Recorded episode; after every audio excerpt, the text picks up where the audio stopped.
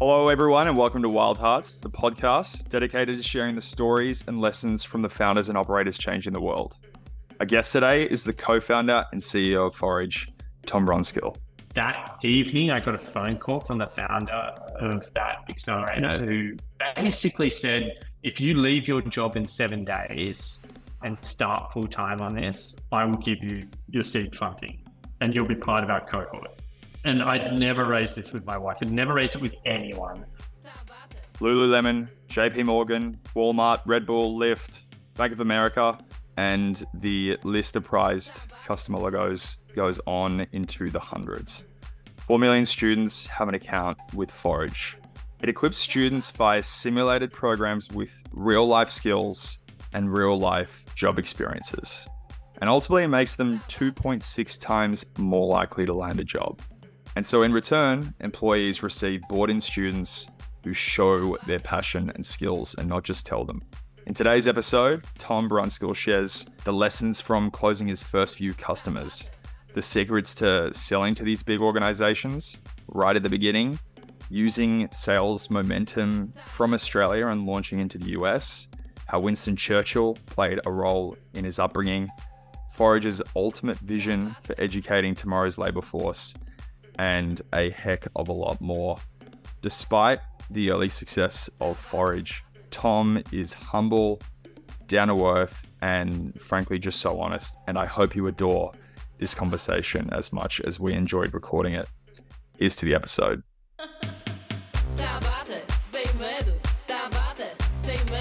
So, I want to start this episode deep. Love it. Speaking of deep, tell us about your mum's story when she left school at 16.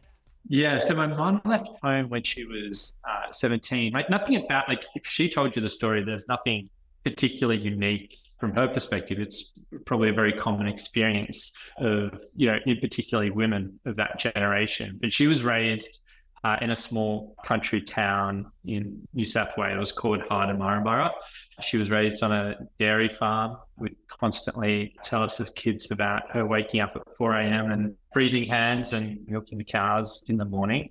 But the reason why I, you know, I think it's relevant to what we do today is her trajectory through education and, and how that was a very different experience to my journey through education. I think I'm I had like a very privileged upbringing, especially when you look at uh, the education that I was like fortunate enough to receive. But the experience of my mum kind of brought into sharp focus that privilege. Uh, so, you know, when she left home when she was uh, super young, you know, she had aspirations to want to go and do kind of higher education, study at university, but that just was not the done thing. You know, I, I think she was, you know, even by kind of close people around her, family, father, it was it was actively discouraged that that was something that, that she should go off and do. I think she wanted to go and study geography or become a teacher, and that route just like was not available. The reason why I think about that a lot is when I do reflect on my own privilege and the opportunities that have been presented to me, I'm kind of like struck by like how arbitrary that privilege is that that kind of fell on my lap and I was able to go off and do a ton of things that were never available to my mum or it, it, not just uniquely my mum, just you know most people kind of within that generation, especially in a small country town like Harden. Uh, you know, my mum has never like harbored any bitterness, but it certainly informed her work ethic and certainly informed her, quite honestly, working her ass off to ensure that us kids had the opportunity to, you know, there was always a strong emphasis on education, you know, the opportunity to go off and do things that, that just were never available to her. She would have been, whatever she had decided to do, she would have been exceptional at it. But that, you know, I, I definitely kind of carry that that story around with me as I think about like what we're building at Forage. Didn't she nearly join IBM? She did. She did. I think the story goes that she said to her, my grandfather that uh, she'd heard of this new company. She was like moving to Canberra, which was like the big smoke for someone from Harden. Uh, and there was a new company kind of rolling into town, and she wanted to go up and work there. And that company happened to be IBM in retrospect. But at the time, obviously, IBM's brand power didn't uh, extends to the busy street of Harden. And again, I think it was uh, actively kind of discouraged. That path wasn't like understood. And yeah, ultimately to go off and pursue that career opportunity. So yeah, you know, you know everyone's always got those uh, stories of what could have been, but I do kind of chuckle when I hear that story of that company ended up being IBM. Mm. It's amazing that how different her life could have been, and maybe touch on why education was a really important part of your upbringing. Yeah, you know, I spent time as a kid living in. Initially, I was brought up in Melbourne, but came from a regional family, so moved to Wagga during my, you know, most of my primary school years. And it was, as I said, there was like a really strong emphasis on education from my parents, and was really fortunate to receive scholarship assistance, bursary assistance to go off and uh, receive a private school education in Sydney. And, you know, especially, I suppose, if you kind of look on my mum's side of the family, that was like an opportunity that was afforded to me that was not afforded to my family, to 99.9% of my friends at the time. And that's like where that theme of you obviously got to make the most of the opportunities that are given to you, but I've always thought about like how arbitrary it is that like I was given that opportunity versus others. And there is like no doubt in my mind that a private school education in Sydney ultimately gave me a much wider scope of opportunities. It increased the probability, it increased the chances, it increased the surface area of luck that I had to go off and pursue, you know, a great higher education, pursue kind of have that access to parts of the workforce that I don't think are really accessible for many kids who don't receive that type of education, especially young kids being brought up in, you know, regional parts of Australia. And so I'm sure we'll jump into what we do at Forage later, but I've always been struck by that idea of like, how do you kind of democratize access to the workforce? How do you kind of get a crowbar in there and open it up to all parts of the population so that, you know, as corny or cringe as aspirational as it sounds, like we can work towards, you know, meritocracy in the way that people can access different parts of the labor force and, you know, dignified jobs and, and careers and whatnot. And uh, yeah, always came back to that sense of how arbitrary it was that I got that opportunity and, and many others didn't. I mean, it's incredible framing that you've brought to that experience and it's a privilege to have the privilege, but also to acknowledge just how special it's been and a compounding force in your life to now be doing what you're doing. And we will touch on that. But Tom Humphrey has told me to ask you, who, for those who don't know, sits on Forage's board, what your middle name is. Oh no, he has really kicked me under the bus here. My middle name I like to say my middle name's George because that's the first of my two middle names, and I usually skip the next one. But no, my my middle name is Capability. Anyone who has the absolute pleasure of meeting my father will know he thinks a little bit differently. He's a little bit eccentric at times, and uh, he had an obsession with Capability Brown, who was a famous Victorian 19th century British landscaper. And mum gave him the opportunity to choose one name uh, out of the four names that I had. And he chose capability. And uh, that's really caused a lot of uh, interesting moments for me throughout my life, especially going through border control. But I've got um, two younger brothers, uh, two, two younger brothers and a younger sister who have completely normal, you know, Sarah Jane, Henry David, Max Alexander, and, and I was the one who, who ended up with capability as my middle name. But yeah, no, Tom Tom's clever for including that. And what was his obsession with British landscapers? It's always something new. Like oh, honestly, I could not, I could not give you like an answer to that. my, my dad, my, my dad is someone who loves to go into deep dives into kind of different parts of history. I kind of always think about when I was a kid getting dropped off at primary school in, in Wagga and every morning, Dad would have like uh, the original recordings of like Winston Churchill's wartime speeches playing, and he'd play it to us like wow. every single morning. And I was like, in retrospect, I was like, I must have been the only kid in all of Wagga who was like, yeah. or when other kids were getting, you know, The Giant Caterpillar, which I'm currently reading to my two year old or normal books as kids. So I was getting read like the Iliad, I was getting read Marcus Aurelius's Meditations or whatever. So he, that is, um, his head is like very firmly planted in the past. And, you know, obviously during that period, British landscape designers were on the mind. Wow. In actual fact, he, he found out that um, later Capability's first name was actually Lancelot, but only people know him as Capability. And so Dan was like, in retrospect, I may have gone with Lancelot, and I've never quite figured out which one would have been worse, Lancelot or oh. Capability. Wow. Wait, tell me more about your dad. That is an insane element to your upbringing that I had no idea about, but that is so unique. Yeah, he's he's an incredible person. He just thinks about the world differently both my parents. My parents are very different to one another, but they've had an incredible marriage. But they are just like very. Why are you smiling? People. oh, I, this, I literally, I'm like playing back, like I suppose all these moments of my childhood where I've looked at my mum and looked at my dad and been like, I don't understand how this works, but like it, it, it works. Uh, but certainly very heavily influenced by my father. And maybe you've heard, the listeners have heard this like recent TikTok craze around the how many times have you thought about the Roman Empire? And I'm like, oh my gosh, I feel like I had that drilled into me from my dad from a very early age. And this is like a very triggering craze that we're going through uh, right at the moment. But certainly, I suppose like my love of reading, my love of history, my love of yeah, just thinking about the the world differently. Like certainly is like heavily influenced from my father, who was like really raised in a pretty conservative kind of Catholic family.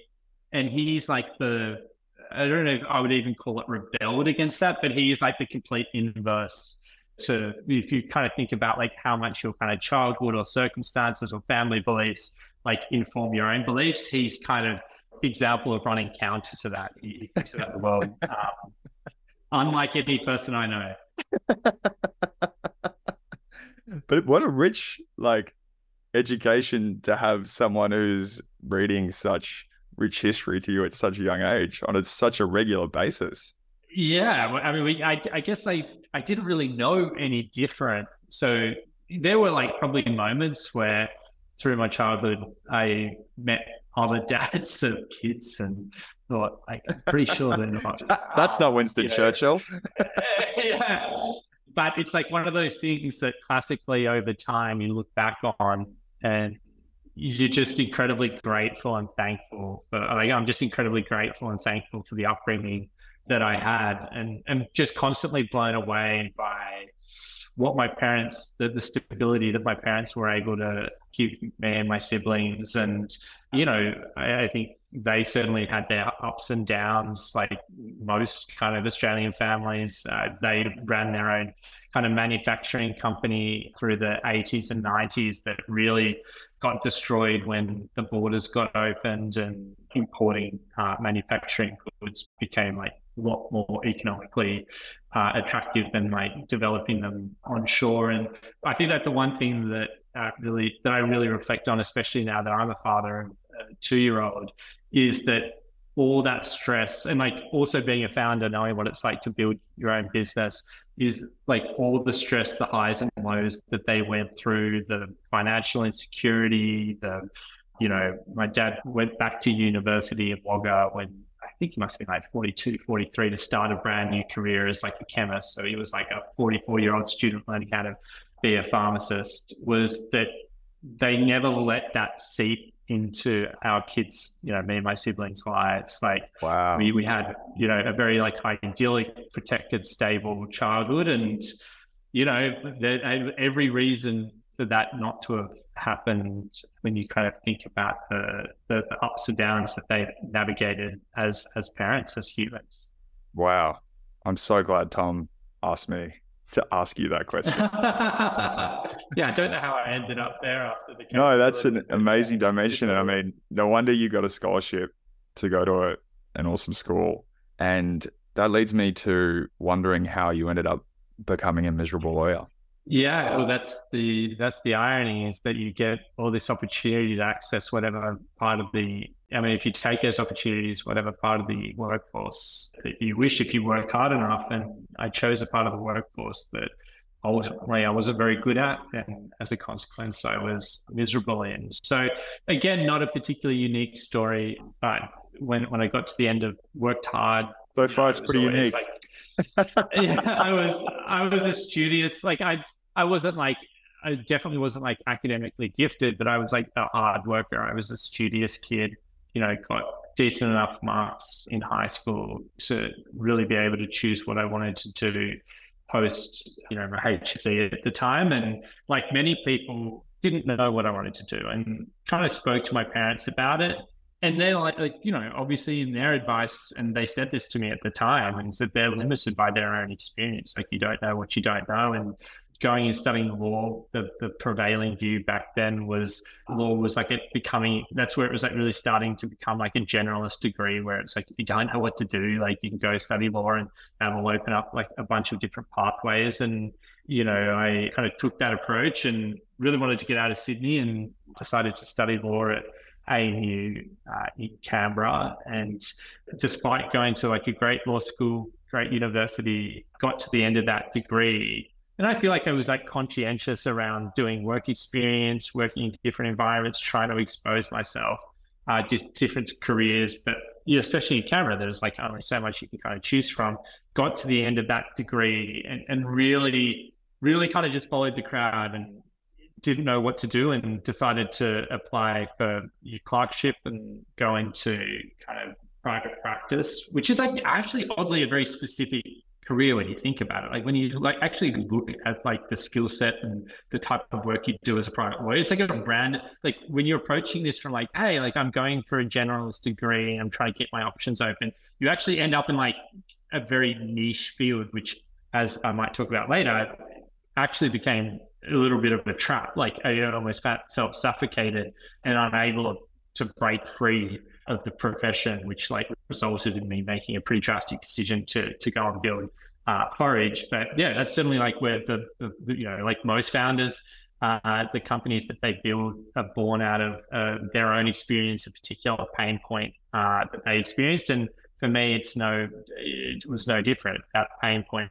was, you know, we've kind of popularized this myth that you've got to go through some level of protracted misery to find your first dream job. And that didn't make sense to me. I, I ended up in a law- as a lawyer in private practice and I uh, was surrounded by brilliant people, smart people, good people, but was just not suited to it. And uh, you spend a few years trying to do it and you figure out eventually that it's like not a great fit for you. And it took me three or four years to kind of reach that realization before I ultimately left.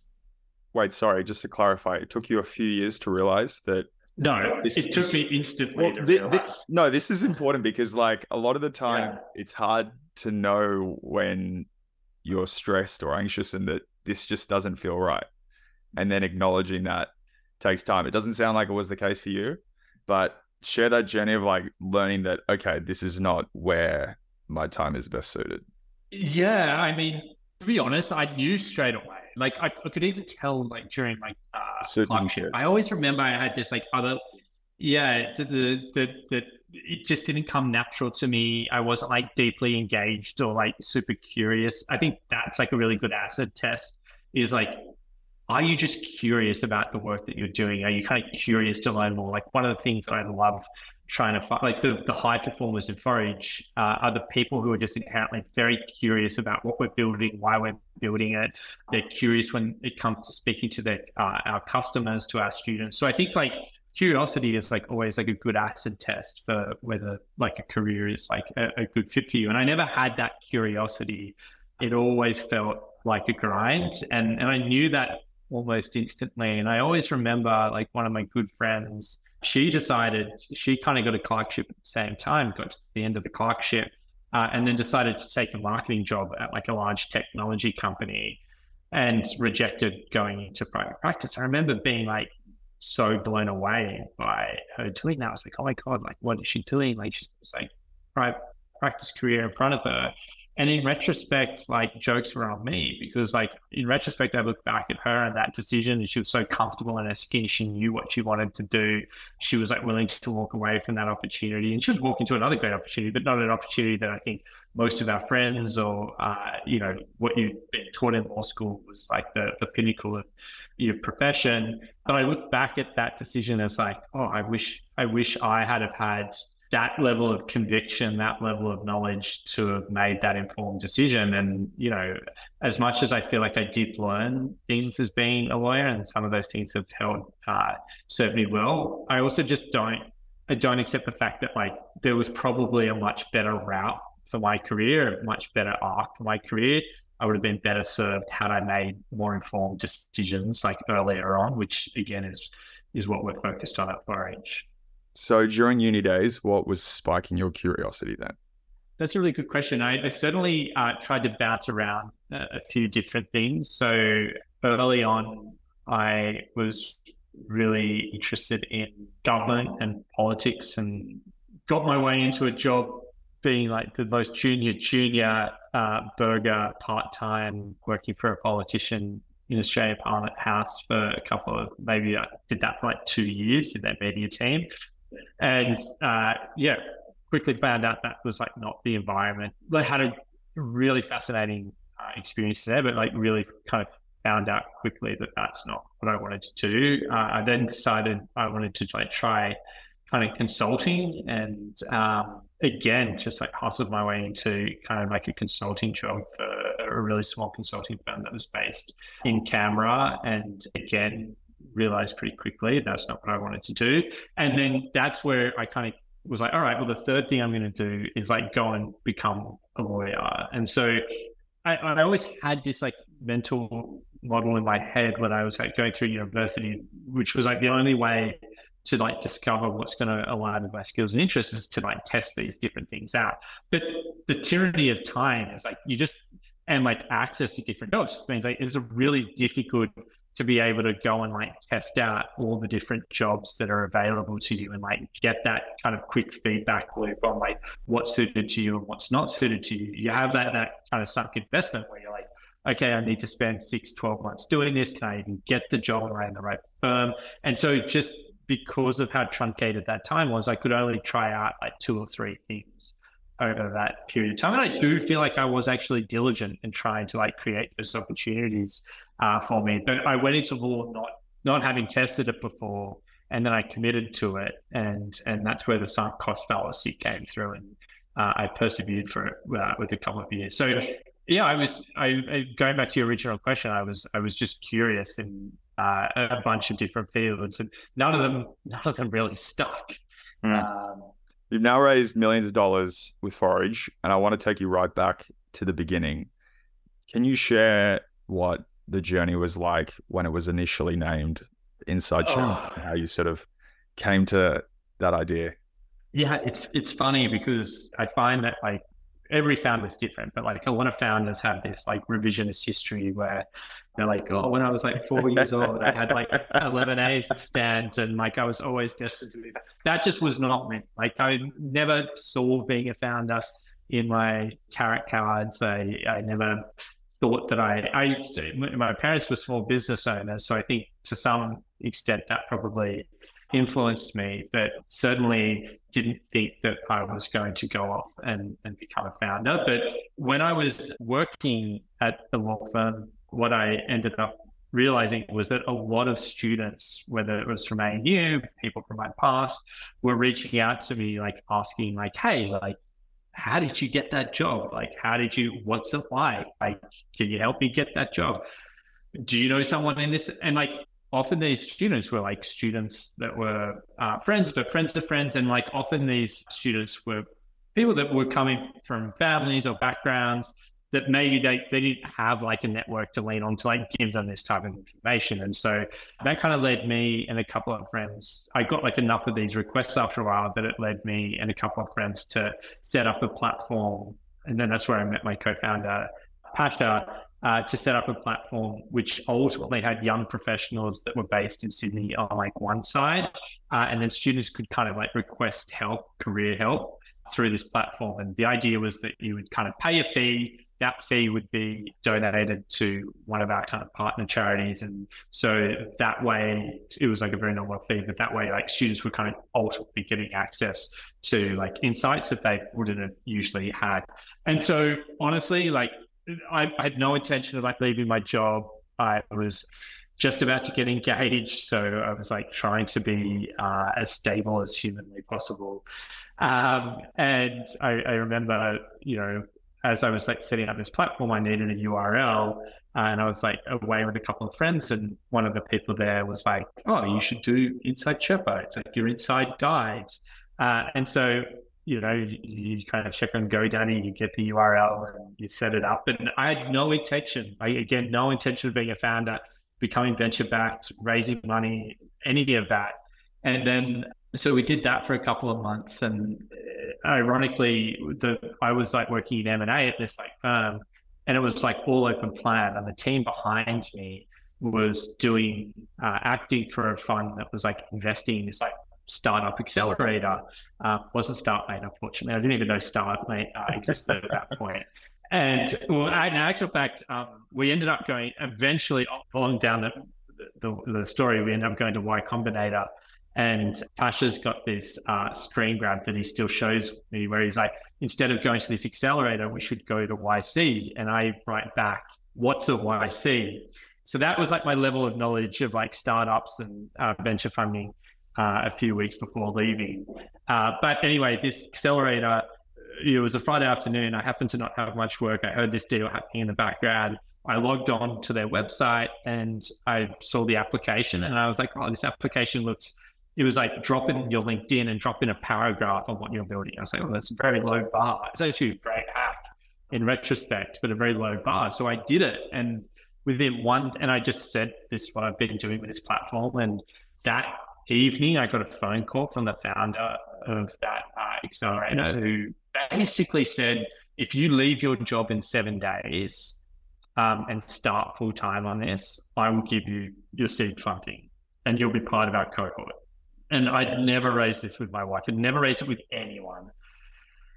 And so I literally went home, told my wife, and um, we decided, ironically, she will tell the story that it made financial sense to go off and try and do something by myself, which in retrospect is like the most comical, uh, most comical, you know, conclusion that we could have reached at that time. But yeah, sure enough, that next, I think it was like two days later, I handed in my notice, and five days later, I started at this accelerator, and uh, it, it, it felt very emblematic of like what had happened to my career. I was working on like I think it was like level 58 of Governor Phillip Tower. And then five days later, I was on level two of the AMP building, the co-working space where Stone and Chalk used to be uh, back in 20, 2017. And it felt emblematic that I'd gone from the 59th floor to the second floor, but I'd never been happier and um, truly kind of look back on those days uh, very nostalgically. But um, uh, you know, they were they was a long year. But yeah, that that transition into uh, Inside Sherpa was was not a very well designed or thought out uh, process. I was actually trying to get a job anywhere, like outside of law at the time, and had um, applied to a couple of VC funds in Sydney for like associate roles and whatnot. And I just kept hearing like, "Hey, you're a lawyer. Like, we're not going to hire you." um, and so then then ultimately became yeah a founder. That's one of the things about Wild Hearts, and it's, it's worth pausing and calling it out that Wild Hearts is effectively sharing the stories of people doing their life's work. And you didn't have a tarot card that said you were going to be a founder, but if you actually look back at your life and all the events that we've highlighted so far, you can see you can see how all of the stars align to you solving this problem. And then then it, it's just like unfolding on itself in a way. Yeah, And it's it's like one of those like really trite startup sound grabs that you hear, but I, I truly do believe it. Which is like if you were to ask like, how did you how did you kind of get to this point? I would say that uh, kind of as you pointed out there, I was always obsessed with the problem. Like I had fallen in love with like trying to solve this problem. My, it was like the confluence of my life experience of of my family's life experience falling in love with the problem was like much more effective than being like, oh wow, I've got this like great idea because I had never really had a good idea on how to solve it. Uh, which actually helped me in the long run because it meant that I didn't have this sense of like irrational loyalty to an idea or to a solution. It was like, no, I've got to figure out how to kind of solve this problem. And so, you know, from that marketplace idea to like a couple of different iterations, I feel like I could kind of more coldly and like objectively like move on from uh, different solutions that weren't working. Whereas like the number one reason, like, you know, many companies kind of die in those early stages is this like incessant dogmatic like loyalty to like your solution or your way of like solving that particular problem. Whereas it's the founders that can kind of be like, okay, that does not work, cycle into like the next experiment are the ones that yeah, I don't have data to back this up, but uh, anecdotally are the ones that, you know, typically kind of do go on to figure out how to actually build something that users want. 100% agree. And I mean, then it's just that journey of, okay, A, do I have an authentic connection to this problem? And B, do I have a set of unique insights that intersect between the group of customers that I'm solving this problem that I have for and how I'm ultimately going to reach them? And then have them to say thanks by paying us. And, and and, and don't get me wrong, there are founders out there that may not have like there is probably a bucket of founders out there that might not have an authentic connection to the problem that they that that works for them. Mm. And you know, they've always wanted to be founder and they're great business builders. Like I'm sure there's that example. Just in my and I'm like really careful not to I suppose like generalize or standardize like what the founder journey or skill set is because like every founder is like so different, so they should be. But I do think that for me, the only reason that it's like worked out for me was because of that authentic connection with the problem. That's like that's what worked for me. Yeah. But I mean, if you look across Blackbird's portfolio, I think yeah, okay. there's an argument for 100% of them having an okay. connection to the problem. And I think actually one of the most revealing questions that I ask is where do you get your energy from? And then the thing that pops into their mind is usually a pretty good leading indicator where they're ultimately going to spend a lot of their time. And while there might not be a clear connection to the problem itself, there might be a spike on where their energy hits off that is related to whatever the unique insight that they're building. But that's a lot more rare than that obsession to that problem that we touched on. Anyway, so inside Sherpa, then let's fast forward to how you changed the brand name to Forage and what the business looked like then. Yeah, I mean, we always knew that we were going to move from Inside Sherpa because Inside Sherpa was like really connected to this like you know a couple of guys, no idea what we were doing, never meant to be kind of full time on it. Was really meant to be a side hobby. So we always knew that we were going to have to change our brand name, but it's something that like always you you know, like especially in those like pre-seed and seed stages when you're like just trying to figure out how to get customers, build product that works, it's always something that like constantly got deprioritized. And there's always a perception that you've like built brand equity in in that brand and you're like oh the switching yeah. costs like what does the switching cost whereas like in our like I mean the the irony is like we had no brand equity we were definitely overstaying one of the brand. And like 50 students knew who we were and like maybe two or three companies. Like no one would have batted an eyelid if we had have like changed at the time. But you we always found excuses not to deal with it.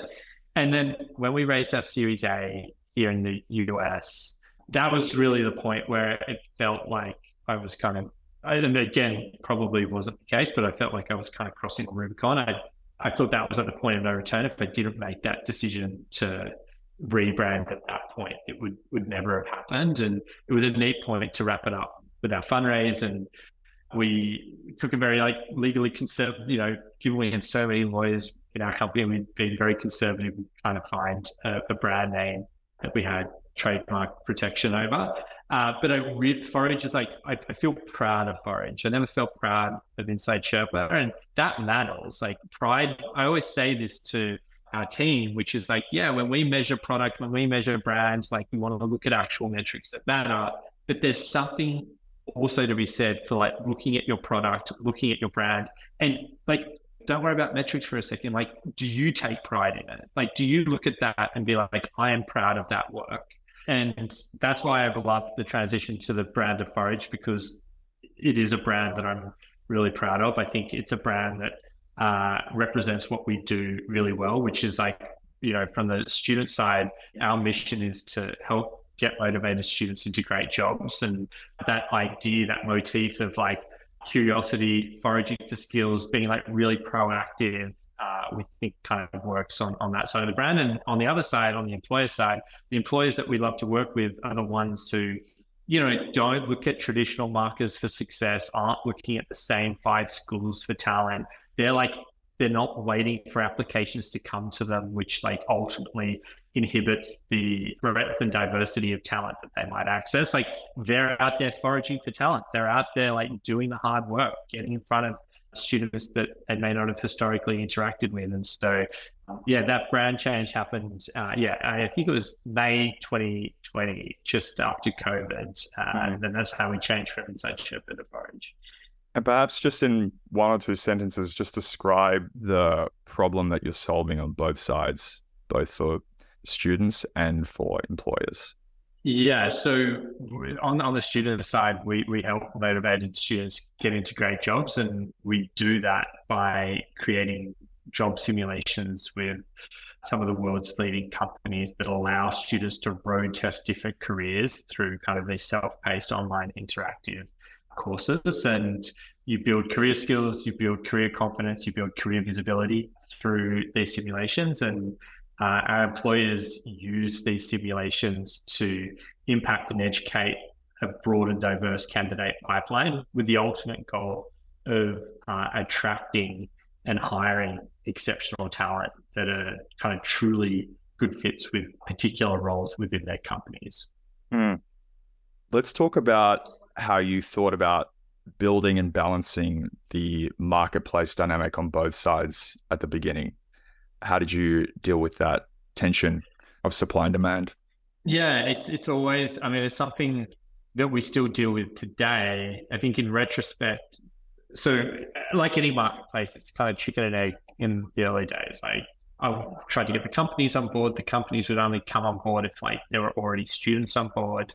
But the students would only get on board if there were companies on board. So you kind of got to figure out how to like solve that situation. So, I mean, the way that we did it, which is again how like a lot of B2B, uh, B2E um, companies started. I went to companies that I knew. I went to Kingwood Mallesons where I used to work, and they were the first firm that jumped on uh, to Forage, and then I managed to get one or two other customers on board. But on the student side, what we would always we, what we used to do was we would once we had like two or three programs that were live, we would create tiles for like, hey, a new big four accounting firm is uh, about to create a course with Forage, like pre-enroll now. And so we would collect, so students could like pre-enroll and we would go around to the big four firms and say, whoever, you know, buys our product first will get distribution.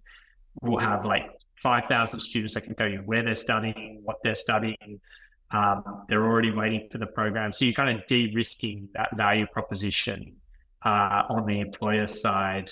I think the other kind of industry specific tension that we've had to navigate over the years with our particular marketplace is like one side of our marketplace is like inherently like very cyclical with the economy. So when the economy is doing well, employers are hiring more, they're spending more money on tools such as ours. Whereas the candidate side is like very counter-cyclical, which is like when the economy is doing well, candidates that typically aren't like it's easier for them to find a job. They're typically not engaging with as many job seeking tools. And so it's kind of always felt like a bit of whack a mole between those two. And we've felt that shift, especially in the last like 12, 18 months, where the employer side of our marketplace has certainly become kind of more challenging, whereas the job candidate side has like exploded here mm-hmm. in the US. Whereas the early years was like the inverse. We were finding that the employer side of our marketplace exploded, and then the job seeker side was like more difficult to get work. And we would, you know, our cost per acquisition on the student side used to be like exponentially more than what it is, and now those numbers um, have inverse uh, are now inverse. So that is like one of the like specific marketplace challenges that we face when you're thinking about supply and demand. It's like one side is inherently always going to be kind of cyclical, and the other side is always going to be counter cyclical. I'd love to hear how you thought about that challenge internally and whether that was about spending more money to acquire customers or whether it was about updating the user journey to achieve X and any other sort of ideas that you might have had that have sort of helped? Yeah, I'm not going to pretend that I have all the answers because like we're still figuring this out uh, no today with you know 150 enterprise customers and you know millions of students uh, using our product. What we've uh, the way we've gone about it is we've spent a lot of time educating our customers on taking a longer term view around the way that they engage and attract talent. So rather than looking at the attraction of talent as this like very point in time transactional moment where like you reach out to a candidate, they apply, and then you've put a bum on the seat within like a three month period, is that in order to like build a better business, a better workforce, you really need to be nurturing that relationship uh, a long time in advance. And there's like these constant micro moments where you need to be kind of nurturing those relationships with um, candidates. And so, yeah, like right now, the next three, four months, like you might not be hiring a stack, but in a year or two years time, it's not as simple as just like turning the tap on and like rebuilding, like, yeah, building that um, uh, engagement straight away. So where we've like in the last kind of 12, 18 months, we've had to get much sharper with this. Where we've spent a lot of time is like really kind of educating the customer that while they are inherently very cyclical in how they think about attracting talent, is that you know the markets will turn and like you want to be prepared otherwise like you're going to lose to your competitors and forage is a tool which is like really well placed to help you build that engaged talent pipeline and do that over a number of years does that mean you sell to a different part of uh, an employer's budget? Just this constant like branding exercise, whether you are hiring or not hiring? Yeah. So I think that's something that we've learned over time. We're doing our go to market strategy for 2024 right now. I was just speaking to our VP of customer success and sales at the moment and kind of getting that right. Yeah, it's difficult to get that right.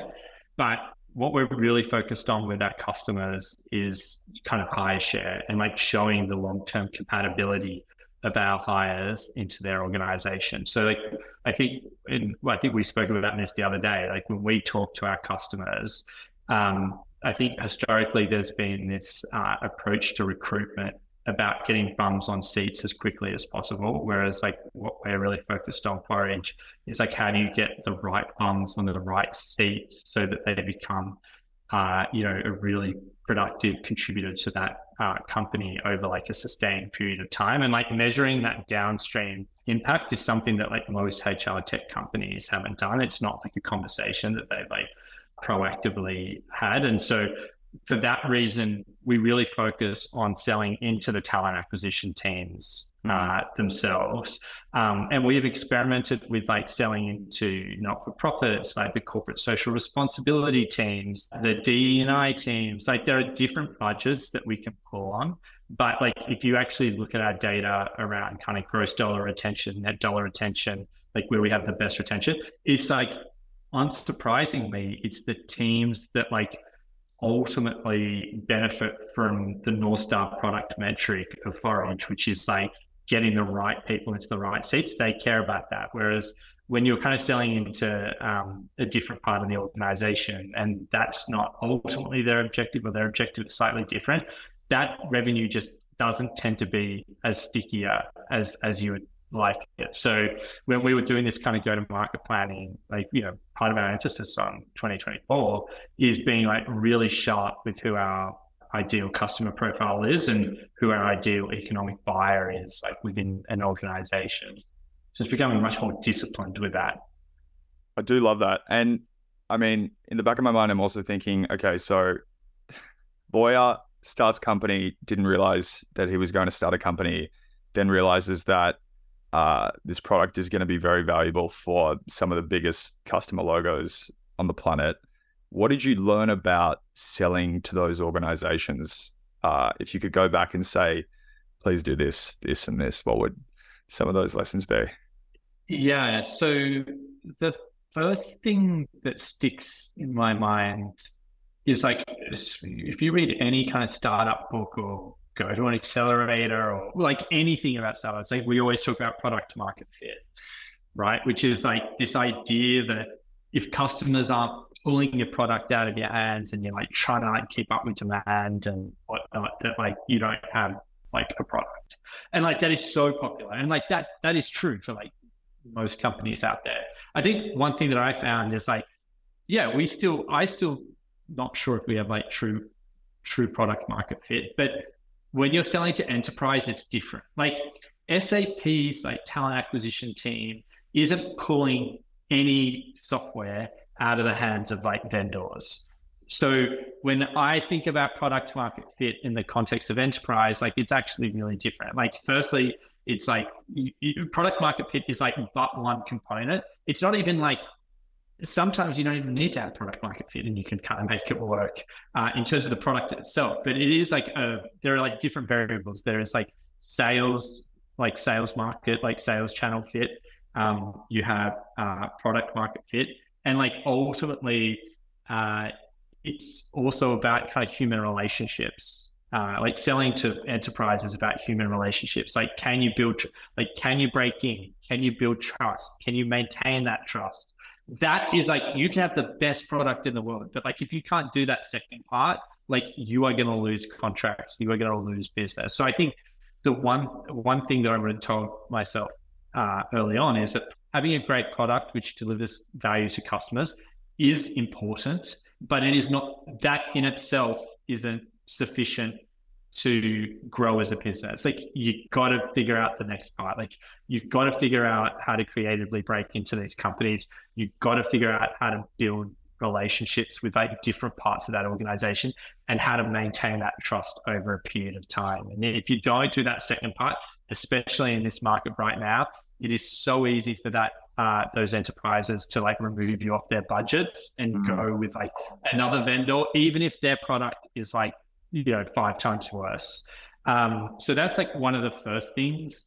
The second thing, can you can you also share what you creatively did to build that trust? Once we were in, or uh, upfront, that, doing it upfront was like really hard because another thing I learned is like signals matter. Um, at least in the US market, signals matter. So we were like a small company. We had like no real investors at the time. You know, we'd raised like 100, 150 grand at the time. And I was like trying to sell to like Goldman Sachs. I didn't go to Stanford. I didn't work for a firm. Uh, you know, I did, hadn't done anything. And um, what I realized, as much as it like irked me, was that signals matter in building that trust. So, you know, us going to Y Combinator mattered. Like that was like, it was like, it by itself wasn't sufficient, but it was like a badge of trust that like enterprise could be like, okay, I know Y Combinator, they're funded by Y Combinator. So therefore, like they must be like semi credible. Um, the other kind of real obvious lever for trust that we did was we would focus on selling to big global brands in the Australian market where we have relationships and then bring that experience over to the US and say, hey, like we're working with KPMG in Asia Pacific. Um, we would also like to work with KPMG. Yeah, you'd always figure out how to um, word it, but we'd like to work with KPMG in the US. And so we could send them the link to the job simulation in Australia. And then I would be like, a lot of Australian accents on here, but like you just by having something to point to, like a product that worked, brands that they uh, could see that certainly helped. Another thing we would do is we would work tirelessly on building positive relationships with our Australian customers, and then we would get our Australian who usually had no connection overseas. Like a lot of these brands are like franchise models, so they're not like fully integrated partnerships, but we would get them to do the outreach for us. So we would get like say KPMG Australia to email the head of early talent at KPMG in the US and be like, hey, like we're using this product. I'm a colleague over here. They're a great company. And so often like markers of trust or uh, credibility have greater equity in them when they're not coming from us ourselves. So like the best, the best way that we could find that trust was like getting these Australian customers to basically do our outreach for us in the early days. And that's actually how we got our, our very first customer in the US, which was White and Case, which is one of the big uh, New York law firms. Uh, we were working with their um, Australian office. And she actually used to be at one of the other firms, but she kind of went into bat for us and introduced us to the global head of talent acquisition. We got them on board. And then it, it does become a kind of game of dominoes. Like you can go and get White and Case or KPMG or PwC or whoever it is.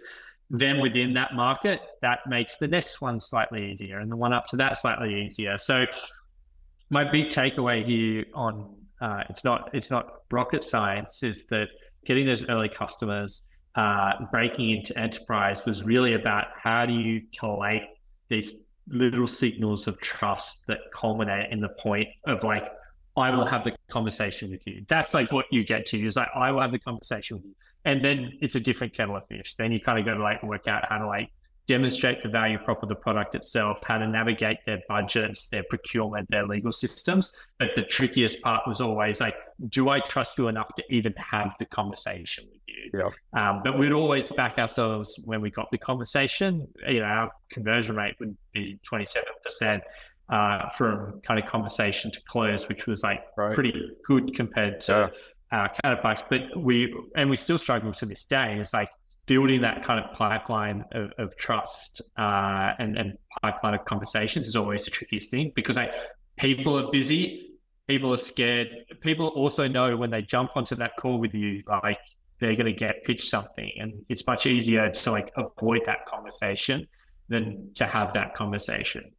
And I cut you off. What was the second lesson you, that you were going to share? That was epic. Oh yeah, the second thing was around I think a lot of Australians probably, I don't want to generalize, but I certainly kind of equate this part to being Australian, uh, is like getting uncomfortable with the way that you try and break into these. It's a fine balance, like break into these companies, but like you have to teach yourself to do things, put yourself out there in a way that I definitely never had to do as like a lawyer. Like as a lawyer, you kind of just get work put on your desk and like you go off and do it. And even like the partners, right? They're kind of living off the brand. Like I'm sure some say that they do BD, but like let's be honest, like most of them are kind of living off the brand name where like work is it's it's it's constant. Whereas um, when you're like a brand new product, you're foreign, you're trying to break into the Goldman Sachs, the Walmarts, these like mega, mega companies, you have to like do things that kind of you might squirm at. And if you aren't willing to do the thing, like whether that's like you know, it's multi-threading, like hitting up people on LinkedIn, asking people for introductions. Like, you know, I would find YC founders or any founder, I would like literally go through all YC founders, like LinkedIn histories and be like, hey, I saw you worked at PwC in a previous life. Like, do you still know the early talent team there? Like, would you introduce me? And like, I'm not naturally, I'm not naturally the type of person who like feels comfortable just like asking for favors, but like you just have to like whatever levers, and you know some are like a byproduct of like privilege to there. Like I was like fortunate enough to get into YC, which allowed me to do that. But like whatever lever is at your disposal, you kind of really have to do that, even if that makes you feel uncomfortable. Because if you don't, like you're kind of guaranteed to fail. Like the, as I said, when it comes to product market fit, the product itself is like not enough to break into these organizations if you're selling into enterprise. It might be, it definitely is on B2C, B2B even, but B2E, you've got to figure out how to like connect with humans in there. And, and that, yeah, that kind of goes back to those, that point earlier around signals of trust. Love that. I wanted to touch on an area which is quite open ended, but we'll go for it anyway. Are you creating a category defining company? And how do you think about a category defining company?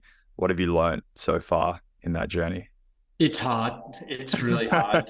it's it's it's satisfying, but like you know, I'd be lying if there weren't some days when I wake up and think like, I mean, the grass is always greener. Be like, like maybe I should have like built another ATS. Not that the world needs another ATS. We've got so many ATSs, but like maybe I should have like stepped into an area where like I don't have to spend so much time, or my company has to spend so much time educating a customer on a brand new way of doing things. So I say we're category defining not because it's particularly glamorous, because it's anything but glamorous. It's like really, really hard.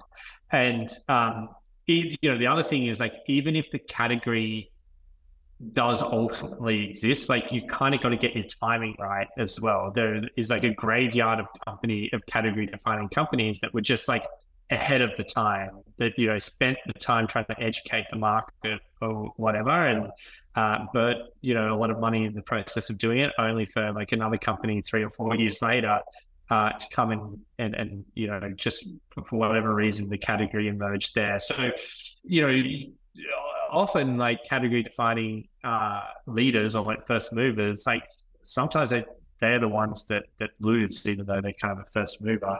So we're category defining in the sense that there is like no substitute for our product. We don't go into a customer and say like, hey, like you currently use this ATS, but like you should use our ATS because like our ATS is like got this feature, that feature. What we go in and say is like, hey, the way that you've done recruitment, we don't say it like this, but like the way you've historically done recruitment for the last hundred years is wrong it's the wrong way around. Like instead of like hiring first and training second, like you should actually be using software that educates your candidate pipeline first, and then using that pool of talent and the signals that are surfaced in, uh, in that experience to hire to hire exceptional candidates. So instead of looking at like did they go to Harvard or what their GPA is, like their traditional markers for success, you need to actually be looking at this like brand new set of like signals and you do it through education, something that you've never actually done before. Uh, and so that's like why we're category defining. Like we're really like painting a different future, uh, a different vision for what recruitment can look like. And um, yeah, that's challenging because like these companies have recruited in a very specific way for for a very for a very long period of time, and, it, and it's hard to it's hard to will that. Uh, it can be challenging to to kind of will that future into existence. So first of all, ATS applicant tracking system is that right? Uh, yes, sorry. Applicant it's okay. Uh, yes, I know. I know. Excuse the ignorance. And the second thing is that uh, oftentimes you hear that the sales calls that go well is about searching about what their problem is and how you can meet that problem. It sounds like you have a different approach. Yeah. Can you share uh, why that's the case? Well, the, the difficulty, and this is like where our business becomes like really challenging. The difficulty is like the pain that we're solving. So if I said, told you earlier, I spoke earlier about how talent acquisition teams are really incentivized and their KPIs are really oriented around like getting bums on seats as efficiently as possible. But like that shouldn't actually be the purpose of talent acquisition. The purpose of talent acquisition is like get great talent in who go on to be great leaders and contributors to your company. It's about building a better workforce, a better company. So the people who actually experience that pain is like the business lines themselves. but they're not our economic buyer, our economic buyer is like the talent acquisition team. So, so that's where it does get tricky uh, and we do do a lot of experimentation on this where like we will try and use like business so like Citi was one of our flagship initial customers and the only reason we got into Citi was because like the apac head of sales and trading kind of saw our product um, we kind of came across their radar and they're like this is the type of content that i wish uh, our graduates had learned before they came in here like this is the type of content that should be taught in universities, and this is the type of content we should be looking at uh, when we're analyzing what talent to bring in. But the, as I said, the budget holder actually sits in that talent acquisition team. So we try and do our best to kind of connect those threads with talent acquisition, which is like, hey, we get it we do help you efficiently get bums on seats. But most importantly, we're focused on getting the right person into the right role. And the person who cares about that most is the person who's banging down on your door, kind of complaining that the talent that you're feeding into the organization uh, is like ill suited for the roles that you're putting them in. It's it, ultimately it's about the effective distribution of labor. So we do spend a lot of time trying to connect the pain point that their business is feeling with what their role should ultimately be. But it that that it is challenging, like it is tricky. No doubt. I mean, there's this existing user behavior where they're incentivized by an archaic system where ultimately you're just trying to show them, hey, people who show, not tell, are the best kind of people. And we have millions of students showing, not telling. Yeah, hundred percent. This is a weird analogy, but there is like a there's this short termism in the way of thinking that like ultimately harms a company long term. It's always similar to how I see some of the problems around how public companies are regulated. You know, you have this overarching responsibility as like a director, as an executive of, of a company to kind of shareholder returns and shareholder returns on like a very short turnaround. Uh, and that's kind of like short term thinking actually can be incongruent with like good decision making, the long term benefit of the company. So, oh, I think my headphones may have just. It is, this is good actually. Can you still hear me? Yeah, yeah, yeah. So it is kind of similar in the sense that often that short term need to get people into seats as cheaply as possible uh, can result in kind of a long term harm to the company. Where, you know, with some of our partner companies over here, they're hiring two and a half, 3,000 entry level hires each year. Uh, across the different business lines, and they're seeing 65 to 70% attrition rate within that entry level hiring class within the wow. first three years of those hires. So you you extrapolate that out, it's, it's such a huge cost. And then there should always, of course, like these model, these companies always have some level of like inbuilt attrition needed, but nowhere near the level of attrition that they're currently um, experiencing. Wow. So, how do you use customer love of these enterprises as a signal to then inform that sales journey? Yeah. So, this is something we've bounced around a lot on uh, over the last few years so my view is that like traditional markers for like measuring customer success, like NPS uh, or whatnot, just aren't great. They're not great. Yeah. I'm, I'm a hater of NPS. I mean, the reason why NPS, and again, I can't speak outside of enterprise, but like, let's say you've got like NPS for like the consumer product like Netflix, right? Like, yeah, I mean, if I get like a graph and I say I get like I don't care. Like I'll, I'll tell them the truth. Maybe I do, maybe I don't. But like I don't have like a human relationship with like Netflix. I don't I don't care whether the product managers uh, are offended by my feedback or not. But with enterprise, it's different because like we have real human like relationships with these people. We've known them for years. Like our team are like uh, you know trusted partners to them. So often like NPS is like really uh, skewed by the fact that they're like conflating their like for our team with their like for our product. And I always say to our company is like, I am looking forward to the day where our customers stop telling us, I love your team. They're like trusted partners of ours. And, you know, I'll reflect like, hey, we're not a consulting shop here. What I want them to be saying is like, we couldn't live without your product. We need your products. We would fall apart if we didn't have your product. And that tends to come second. And so recently we've started to hear that's coming like first. And that for us is like, okay, great. This is like customer love is when they're talking about our product more than they're talking about how much they love our team. Mm. Uh, team, don't take that the wrong way, but that's like what I want to hear.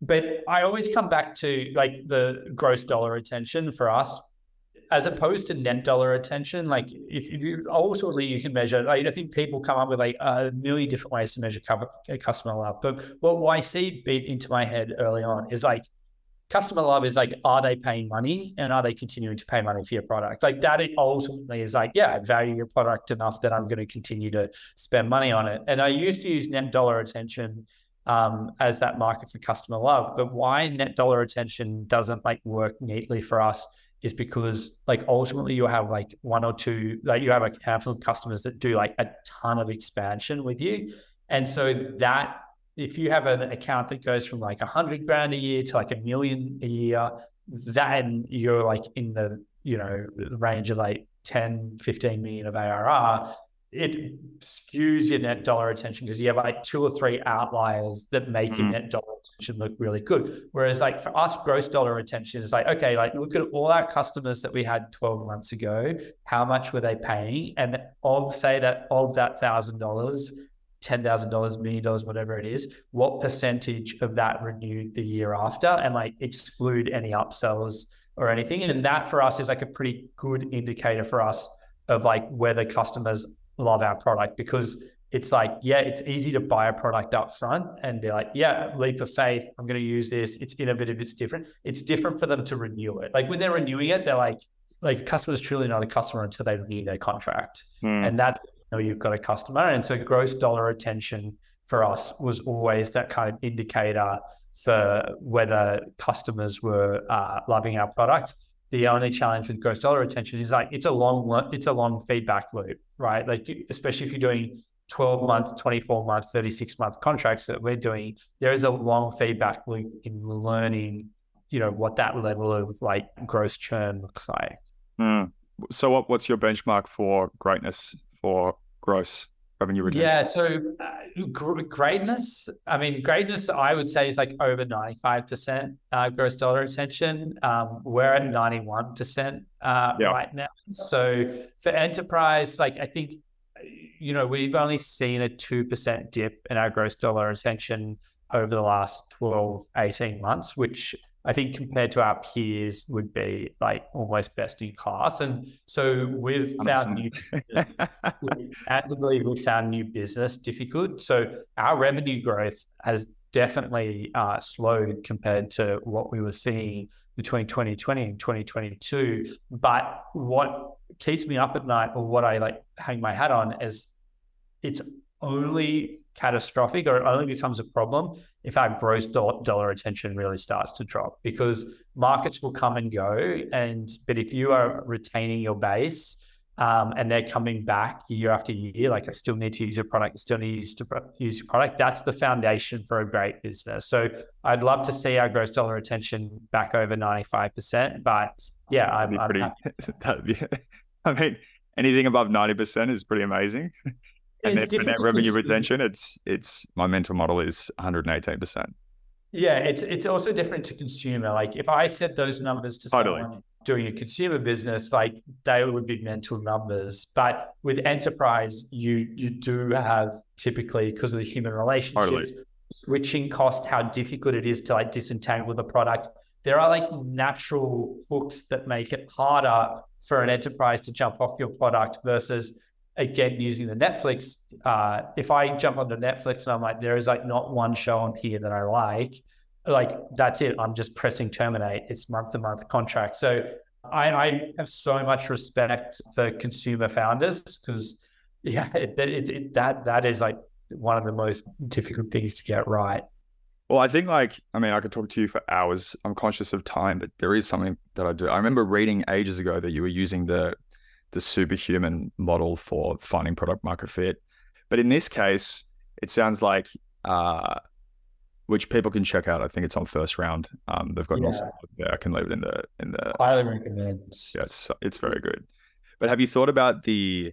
I'm sure you have, and I'd be curious to learn what they are. Um, what the leading product indicators or signals are that that are correlated or have causation to those higher or, or lower churning uh, yeah, brands. Yeah, it's, and, and so that was my next point is that the, the ultimate leading indicator for gross dollar retention for us is our North Star product metric, which we call hire share. And so, or wallet share. And so that it's like using the wallet share metric, which is what percentage of our partner companies' hires are coming from our pool of talent. Now, that when you hear that, is actually kind of incongruent, not incongruent, but like that's leaning into like the current system rather than being like really category defining in the sense that like ultimately that number itself doesn't measure whether we're getting the right person into the right seat. And so over the last few years, we've been developing a, a number of product metrics which uh, are further downstream. So, uh, you know, our forage is more likely to stay in their job longer because they're making more deliberate, uh, informed career decisions. Are they happier in their jobs? Are they uh, more likely to get promoted compared to their peers? Um, so that's like where we actually see the blue sky opportunity where we can resonate at a CEO level with the companies that we're selling into. But the short term, in order to get there, you need to get the you need to get people into the organization. And that's how we are primarily judged, especially in uh, this market. So the, the leading indicator for us from gross dollar retention is certainly what percentage of hires are coming from forage. And then the second set of numbers is how much more likely is a forager to get hired versus a non-forager? And that goes to quality. So like what we love to see is that we may account for like 40% of a company's hires, but we only account for 10% of their applications. Like we're not focused on mindlessly shoveling. that's a great that's a great ratio though, right? That's yeah. So our ratio tends to be between That's amazing.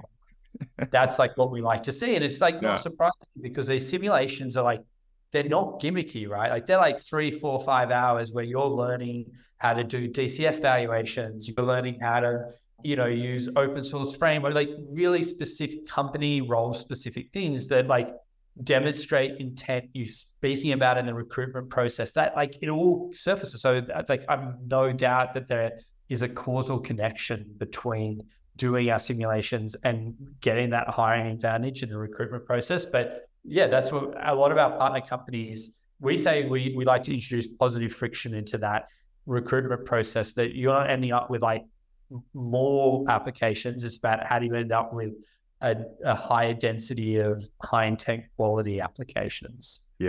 Hundred percent agree. Almost like ties back to that initial question on on where do you get your energy from and what what are you curious about, and then you're following it it up with actually doing something about it.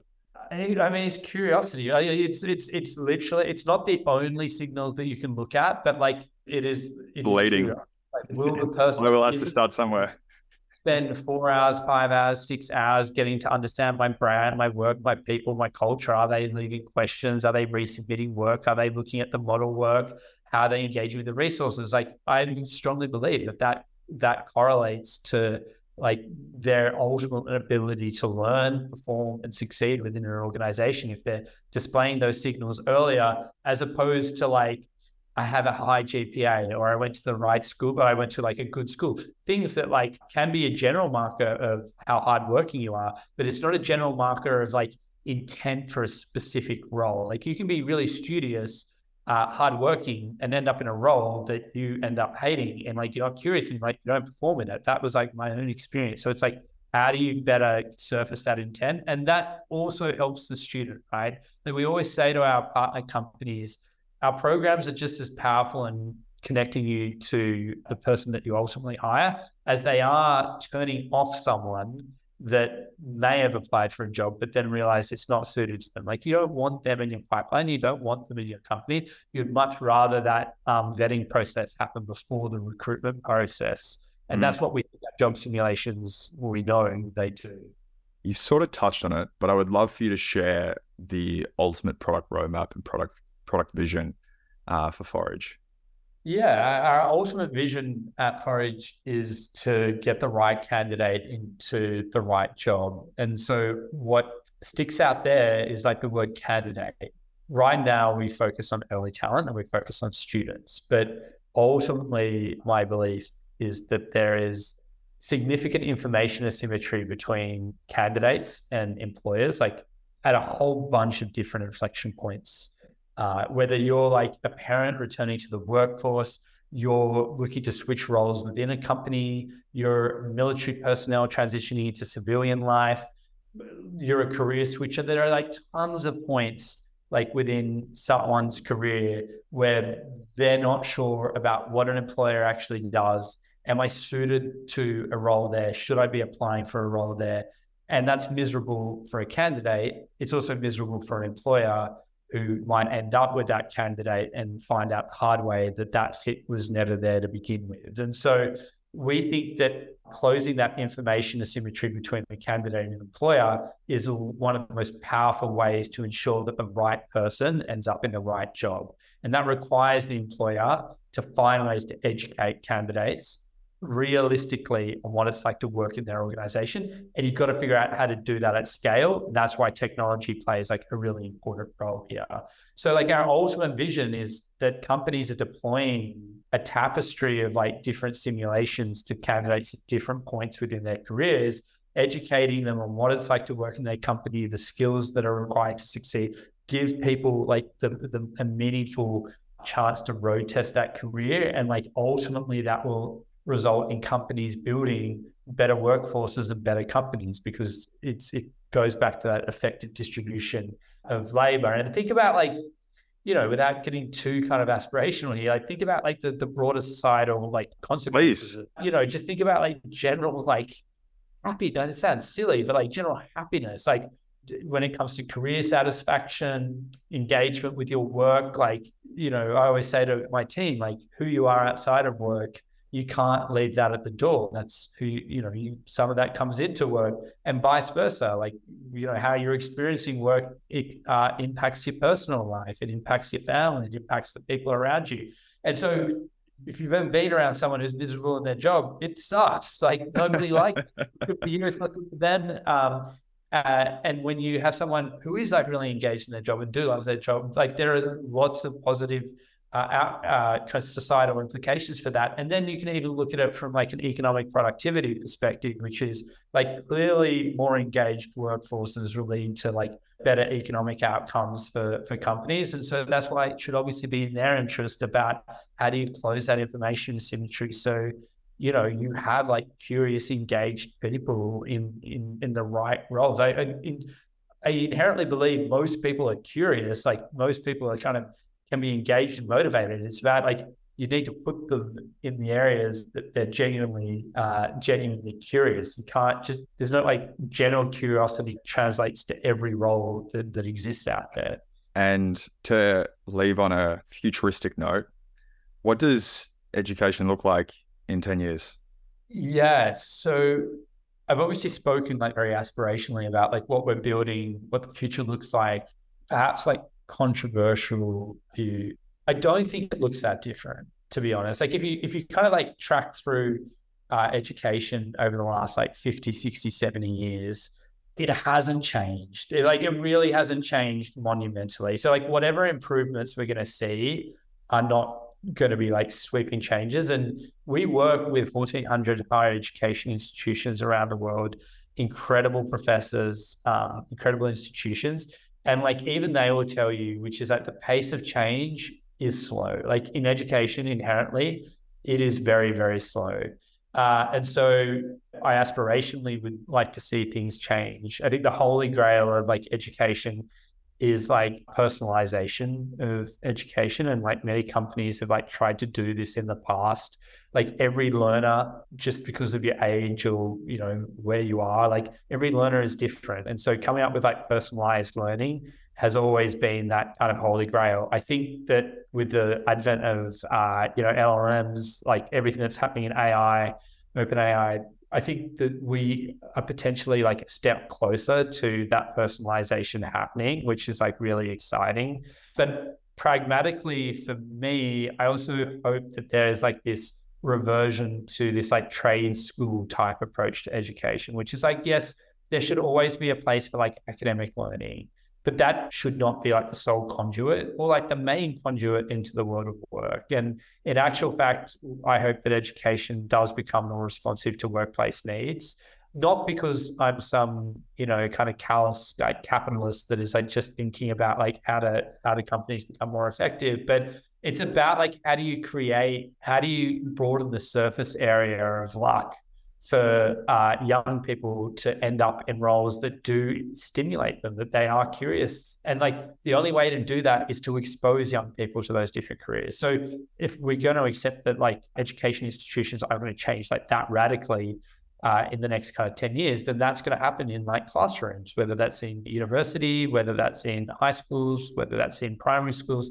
So I hope that the curriculum continues to evolve to recognize that education is a pathway, is the pathway into the workforce and to a satisfying, intellectually engaging, curious existence. And, you know, I hope that, yeah, education curriculums continue to evolve that way.